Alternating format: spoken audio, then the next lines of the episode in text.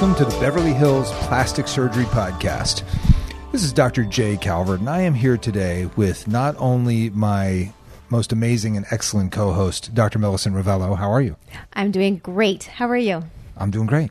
But you are also the subject of this podcast. I know, I'm the patient. Wow. It's very different. it is very different. So, special podcast, we are going to be talking about a surgery that I recently had. You were my surgeon, I was the patient, and we just want to talk about the experience. And and not an easy patient, by the way. No, just I think we established I was the worst patient. so, so doctors as patients could be a whole like it could be a podcast of its own. For sure. I mean, doctors as patients typically they know better. They want to do it their way and they typically have problems because of their intense knowledge of the subject matter of what they're going through. Well, I don't think I did that. No, I just you were great. think that I well, we can talk about my recovery. Mm-hmm. I just didn't know when to stop doing things. Even though I know better, but we'll we'll get to that. So let's just walk sure. through, you know, sort of what we did here. So, So, so the operation that we did and what so first of all, what caused you to say like, "Hey, I got to talk to my pal Jay about doing something." So, my concern as I was aging and getting older was that I noticed that my under eyes and the junction between the lower lid and the cheek was becoming very pronounced. There was a groove there, and I constantly had to put under eye concealer on to conceal it. So that was my initial concern was that lower lid junction there. And then my other concern was my eyebrows. They were starting to descend and sit lower, and it was giving my eyes more of a closed, pinched off look. And if I did too much Botox, I would really notice it because my eyebrows would drop even more.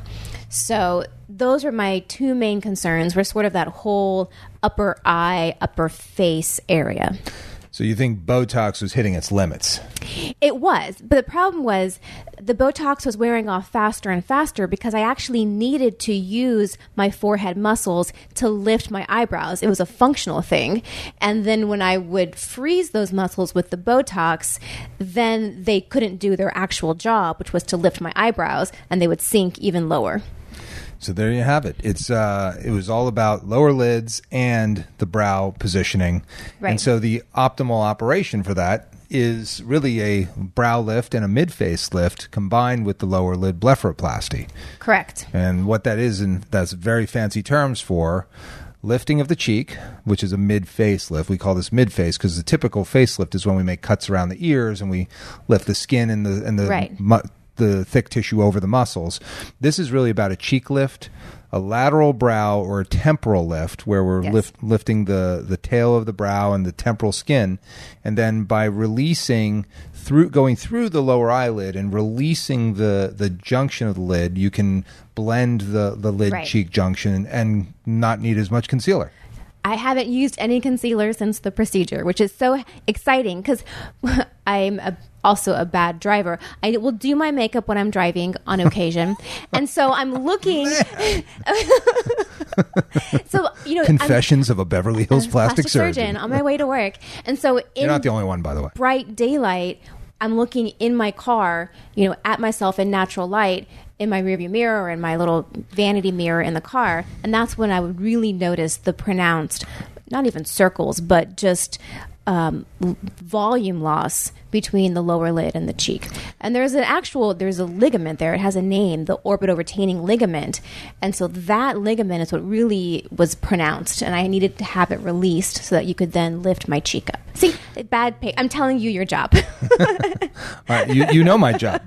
Um, I thought the interesting thing was uh, when you were thinking about doing this, you came into the OR and watched me do one. I did, which yes. would have for me been like, okay, I'm definitely not doing that. And you were like, okay, I'm I'm ready. okay, I'm next. Sign me up. My turn.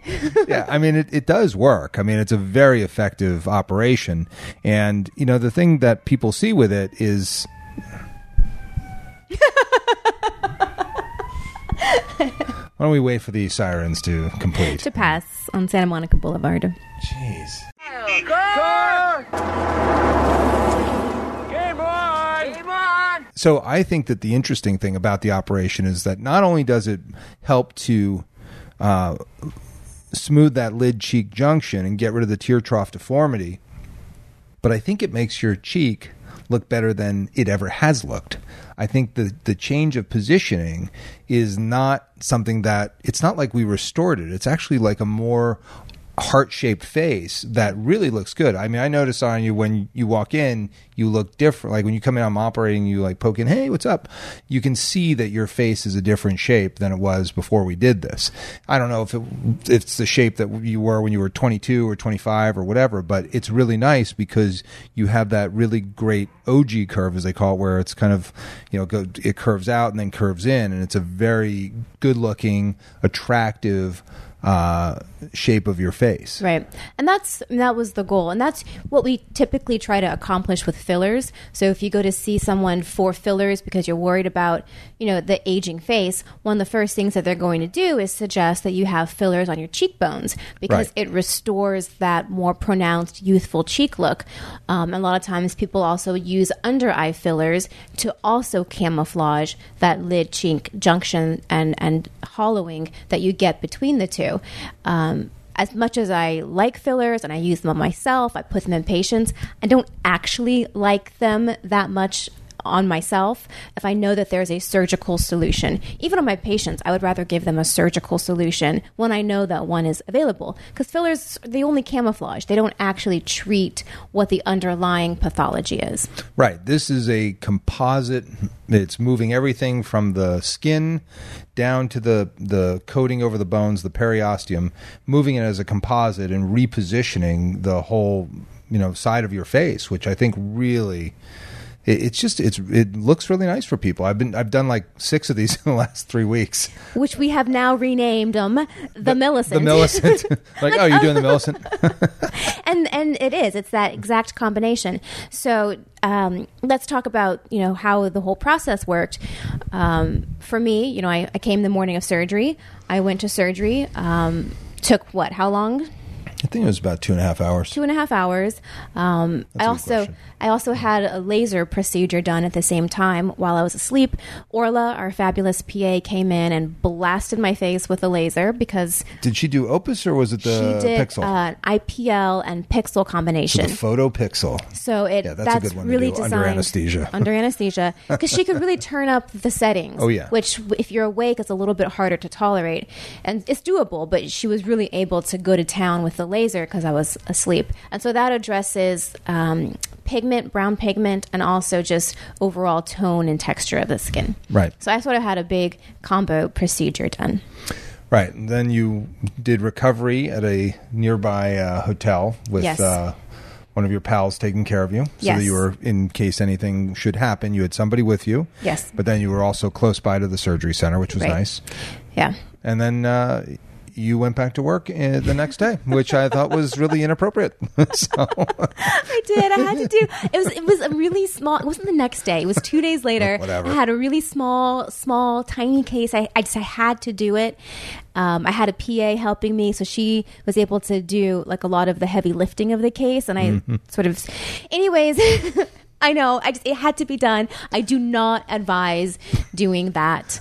And then this is a do as I say, not, not as, I, do. and I was driving myself, and Beautiful. After all of that, you yelled at me and said, "Stop! You're going to affect the final outcome." You appealed to my vanity, which which was the trick, and I stopped. Yeah, I mean, you were you were going to go full bore. I know I had I know, and I had cases scheduled for the following Monday, which was like five days later, and you told me I had to cancel those, so I did.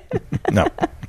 but it's it's that was the hardest part is i actually felt fine so from my Right. standpoint what i felt um, there was some pain that night i tried taking a pain pill it didn't work i was nauseated so i just took some anti-inflammatories and that was more than enough i didn't even Celebrex is great for that. after that night, I didn't take any pain medicine. Um, what was most um, disturbing was how swollen I was. That I was not expecting. Um, But that's because of the laser. the laser, the laser. when you combine the laser with facial aesthetic surgery, Pumpkinhead is Oh it's the best Halloween costume you can do. I was a pumpkin. The people that saw me were like, "Ay, that's gonna come down, right?" no, this is what I was shooting This for. is what I wanted. you did. You looked like the Stay Puft Marshmallow Man. It was pretty terrible. It was pretty bad. So the things I did for my recovery, um, I went to hyperbarics immediately the next morning, and I did several days worth of hyperbarics. Hyperbarics is a treatment where they put you kind of like an MRI machine. It's this tube structure that they send you in, and you sit there for an hour, you watch some Netflix, and you're breathing in 100% oxygen. And the idea is that really helps in the healing process. It helps with the swelling, it helps with the recovery. Right. It get, it does a couple of things. It delivers higher oxygen tension to the wounds, Yes. so they heal faster. But it also brings the swelling down a ton. Like Yeah. like it takes months, I think, off of your recovery. Yeah. Well, we also did a, a Medrol dose pack, which I think helped too. Yeah, that that does help a lot too. Yeah. But you were back at work legit like the following Tuesday. Like Yeah. It was one seven days after One surgery. week later, I was seeing patients all day in the office, and I was operating the next day or the day after that. Yeah, and you were fine at that point. But Yeah. you know, the initial week, you kind of give it some time to kind of like settle. Especially, I don't want, you know, I don't want it to to fall down. Like you know, we you know we wanted this thing to really you know sit where it's at, and uh, you you need to stick down. But you know, once the periosteum sticks, that's over. You know, it, it's it's a done deal. So after five, six, seven days, it's it's where it's going to be. Right. Yeah, the hardest part was just staying on my couch for two, three days and not doing anything. Like I felt like I was wasting time. Like I have all this time. I should be doing something. I should be on my computer. I, but like you can't. No, and you can't do it I- if you're on drugs too. And you can't. Well, yeah, I know you can't do it on drugs. That's that's not optimal. But just I, I tell all my patients that I go, look, you're going to be home and you're going to be on drugs, and you're going to think, man, I have all this time. Time to send some emails. No, This is the, this is not the time to send emails. it's not. Just You may lose friends. You may, uh, lose your job. Poorly influence others, and uh, you may. I, we had a a big actor fire their agent in the recovery room. And I was like, "What are you doing?" I was like, "Who gave her her cell phone?" And I was like, "What did you just do?" She goes, "I fired my agent. I've wanted to do that for so long." I was like, "Get him back on the phone. You tell him you're in the recovery room." I said, "I'm not going to be responsible for that." She's like, "I'm drunk dialing." I was like, "You are drunk dialing. You cannot do work while you're on drugs." Although maybe she made the right decision. Maybe she wanted to do it for a while and just didn't have the guts. And under anesthesia, she was like, she did ultimately fire her. "You're fired." that did become permanent because she really wanted to do it, and evidently having some anesthesia on board Little kind of got, gave her a little, little bit of the uh, the oomph she needed to get that one over the line. yes, agreed. Well, yeah, so that's it. But you were back and doing your stuff, and I think you looked really good after about two to three weeks. It really settled. I, Yeah. I thought you looked a little surgical for the first two weeks, which is to be expected. Yeah, my eyebrows were sitting a lot higher initially, um, and obviously the swelling. My eyes were bruised. The actual eyeballs were red for almost two weeks. That took a long time to go away, um, and I didn't really start feeling comfortable wearing contacts for a good six weeks. I, Yeah. I Well, wore glasses for a while. Yeah, that's the uh, the, the conjunctival incisions are, are a little bit swollen on the inside of the eyelid, so you need that to kind of settle. Yeah. But no, overall, I would highly recommend it. You know, the uh, uh, honestly, outside of you, you are the only person in support of this procedure because everyone else, I mean, most of the people that I'm friends with are not in the plastic surgery world. We're like, I don't understand what you're doing. You're getting a facelift, like you're 38. What is wrong with you? No one really knew what I was doing or why I was doing it. But I knew because I look at my face and I look at the signs of aging and I could see what was happening and I knew what I needed. But those same people, after I had the surgery, were like, oh wow okay i see it now like you look great Yes. and they didn't they didn't get it before but then afterwards they were like oh okay they couldn't pinpoint what was different per se they just knew it was better Right. You can't. It, like you look awesome, but you can't be like, "Oh, this is what's different." Right. I can because I did it, and I know what happened, and you can because it's your face. But anybody else just sees you as just like, "Oh my god, you know, did you go away on vacation?" or like, "You just look amazing." look more refreshed and so this is Right. this is the age age group really that benefits it's that late 30s to early 40s um, age group that doesn't need a facelift you know a facelift really addresses the lower face and the jawline um, and that's not what this age group needs because what you typically see as the first sign of aging is this upper mid face area. Um, but I feel like a lot of people just don't know about it because it's not really it's not an operation that's that that general public knows about. Everyone knows a facelift. They might know a brow lift, but a mid face lift, most people go, "Huh? What's that?"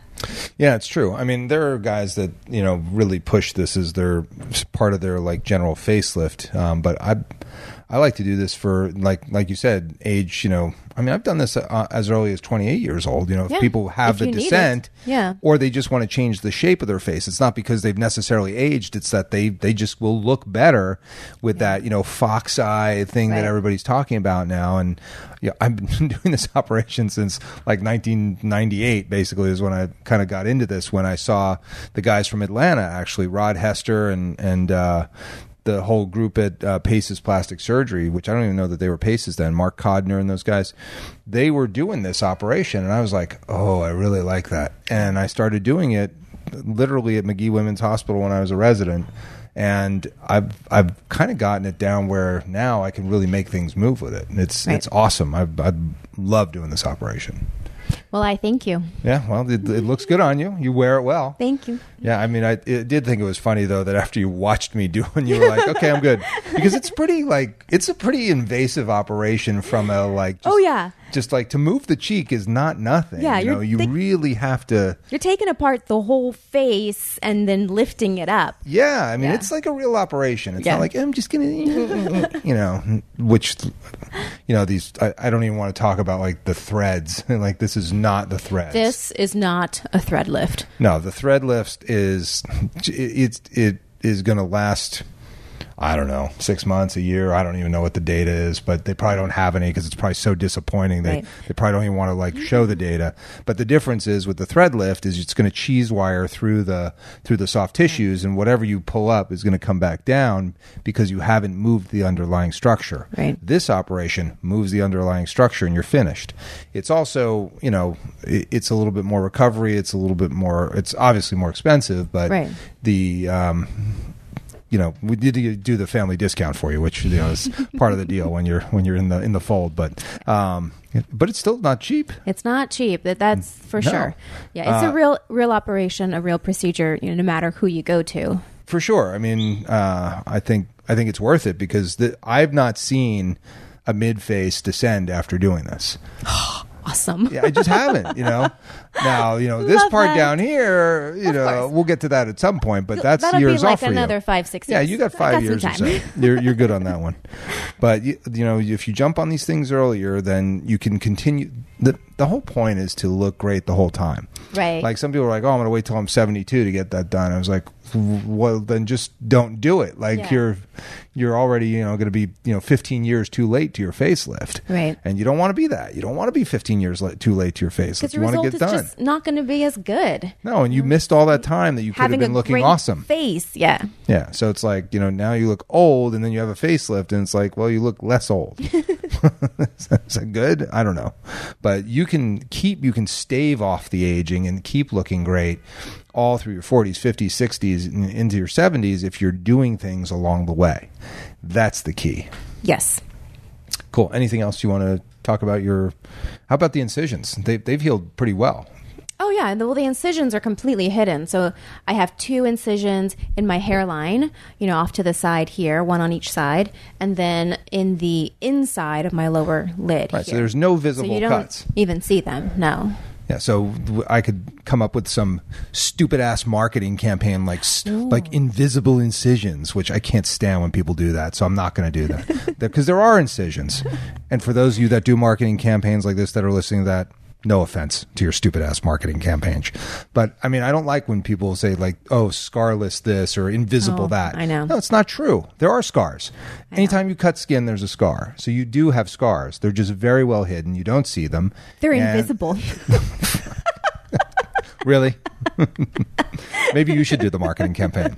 I had invisible incisions with my mid facelift. No, I mean there are scars. I mean they're cuts, there have been problems with visible scars in the hair if the hair doesn't survive there. So I have a very special way that I close them and and, and have it. Uh, you know, heal up, but if the hair doesn't survive along the incision, it's visible, Right. and you have to revise that. And you have to. Sometimes I tell people it's better to get hair grafts put in than to try and revise it because the just the scar is too thin or whatever. Yeah. It's still gonna it's going to be a problem. That's infrequent. Very infrequent. I've seen it from other. I just literally came from a mid facelift, a revision mid facelift and brow lift from a patient who had it done in another city, and the scars were awful. Hmm. And so I, I had to redo it, and I used these terrible incisions to do the mid facelift and brow, and hopefully she'll heal it up better. And I think the th- the problem was when I got in there they hadn't released the periosteum. So they were trying to do the brow lift without releasing the periosteum, so it stretched There's the so scars. tension too. yeah, It's so it's, of course Yeah. it's not going to work. So Yeah. they stretched the scars out, and that's why that didn't work. So I released the periosteum, obviously, and and so when I closed it, it was a tension-free closure. But um, yeah, I, I feel bad about the stupid ass marketing campaign comment. Is, was that mean? No, and I, I was laughing because I was in the OR the other day, and one of the scrub techs was asking me. She's like, "Doctor, I saw on Instagram this doctor that does scarless mastopexies and augmentations." Oh my god! I was like, can't "There's literally no way that you can do it. sc- no, no." He says he does it without scars. Oh like, okay. If you're putting an incision on a patient, true. you're going to have a scar. Maybe he hides them, like in the areola or something. But that's that's false advertising. she was going to sign up because right he she's does going to have a mastopexy surgery without a scar. I mean, it's just wrong. Like that is not true. It- Scarless rhinoplasty. Like what is that? You mean you don't have a? You, so it's an endonasal. It's a closed That's right. There are still scars. You can still have problems. They happen to be inside the nose, but those are scars, and those scars come complete with all the problems of other scars. Right. You can get vestibular stenosis. You can get problems with it. You can get, you know, synechia. You can get banding. There's all kinds of problems that happen, even though you can't see the scars. It's not scarless. There are scars. I'm sorry. I, I'm, I'm going to call it out. I can't stand it. It is know. such BS marketing, and and it's so designed to like I don't I don't know. You, you I, I think you should be transparent with the public and tell them what's so. which is why we do this podcast. That's right. So there you have it. If you want a scarless brow lift, come to me, and I'll I'll hide those scars, and there won't even, you won't even see them. come on. I don't. I can't stand that. That's just me. No, but seriously, if you want a mid facelift, this is the guy. he does a great job. I want a mid facelift. Are you going to do mine? I'll do yours. All right, because I need like I need more than a mid. I need know. like a total. I wasn't going to say anything. It's awful. It's, I need like a total overhaul. I need help badly. I need a neck lift and a facelift. I, I, you know what I should do? I should just should, somebody should put me out to pasture. It's over. It's time.